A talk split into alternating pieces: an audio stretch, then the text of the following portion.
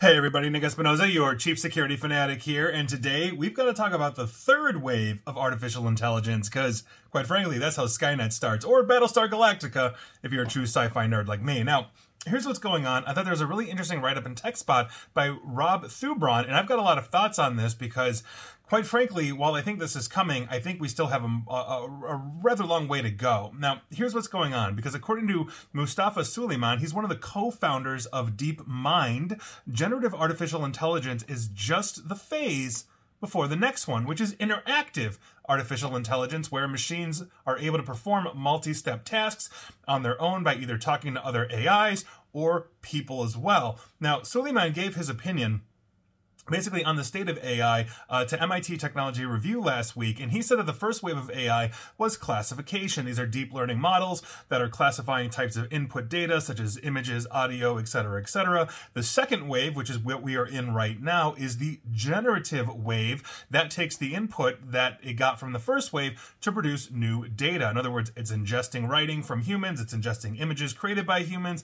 it's ingesting literature by humans, etc., etc., and by virtue of that, it's learning learning how to interact. Now, the third wave, according to him, will be interactive. As I mentioned, he says that rather than basically like clicking buttons or typing on a keyboard and all of that, users will actually be talking to their AIs, instructing them to take action. This is what Bill Gates was talking about when he said that virtual digital assistant that you're going to get on your mobile phone, but not your Microsoft mobile phone. that boat has sailed. Um, uh, what they're talking about is when it's doing your tasks, answering your emails, able to schedule that appointment, look up, like oh yes, there are five gas stations, and this one, while you know the second furthest one, it actually will save you the most money based on your gas mileage, kind of thing. That's what we're talking about here. And to quote.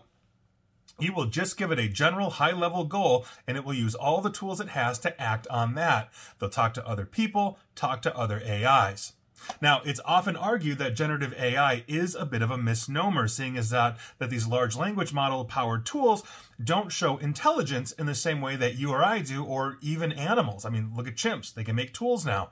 Now, Suleyman suggests that uh, interactive artificial intelligence will be closer to the artificial intelligence that we actually see in sci fi movies, aka Battlestar Galactica, Terminator, etc., etc. Rather than being static like today's technology, Phase 3 AI will be animated, able to carry out instructions with freedom and agency. That's where Skynet comes in. And so I think, though, what was missed in this article here is that generative AI phase two, if that leads to autonomy in phase three, then we've got a few kinks to hammer out. Namely, that generative AIs at the moment are slowly killing themselves by learning from other AIs. And let me explain. Now, I want to say about a week ago or so, I talked about how um, you know the Chat GPT detectors, the generative AI detectors that a lot of universities and other institutions were using to detect if an artificial intelligence wrote that article as opposed to a human.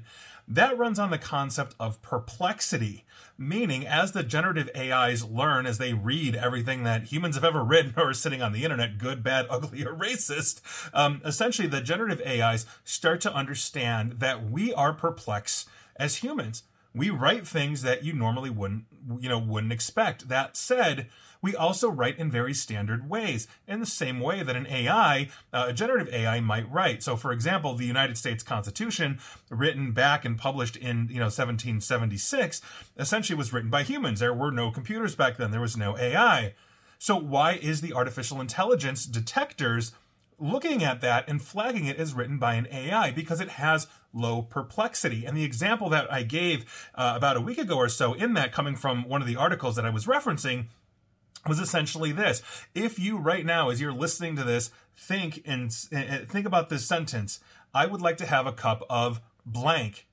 Most of you are going to say, I would like to have a cup of coffee or water or tea. That's a very common saying, which means it shows up in a very common way in literature. And so the artificial intelligence says, oh, this is basically low perplexity. Therefore, an AI wrote it. But if I said, and this is the example again from last week, I would like to have a cup of spiders, that is just trips up the thing. That's high perplexity. No AI would ever write that. And so these things are getting confused. The other side of that, and the reason why I'm bringing this up, is that AI is now constantly pumping out material that you or I are reading. A lot of small publications are using artificial intelligence to write about that local high school baseball game. Artificial intelligence is being leveraged by major publications as well. And so what happens with the large language models as they continue to consume what they understand of the internet, they start consuming basically uh, language and writings from other artificial intelligences and start adapting that into how they speak, which then muddies the waters. Think about taking a picture.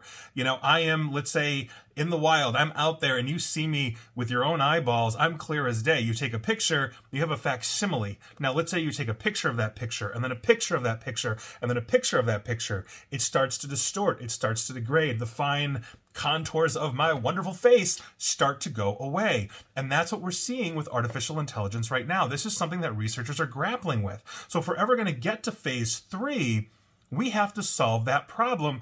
And that means actually identifying when an artificial intelligence is generating something and when it is not. And that is a very hard thing to do. Right now, we're in the rudimentary stages of this, but people are being fooled by deep fakes. We see it in hacking all the time now, where deep fake audio or deep fake video is being used to fool or spoof someone, which means it's improving. And so when the artificial intelligence is just understanding and ingesting information that it thinks is coming from humans, but is actually written or created by another AI, we have a serious problem. And so if we're ever going to get to phase three, that needs to be fixed. And so we're going to see where this goes, but I think we've got a long way to go and a good while in phase two before we're shooting at Terminators and bunkers after Judgment Day. And I'll let you be the judge of that. And please like, share, follow me here on Facebook and Twitter at Nick AESP. And please feel free to subscribe to me at YouTube as well, where you get 100% of humans 100% of the time. And as always, stay safe, stay online, and please attempt to stay private. Thanks, everybody.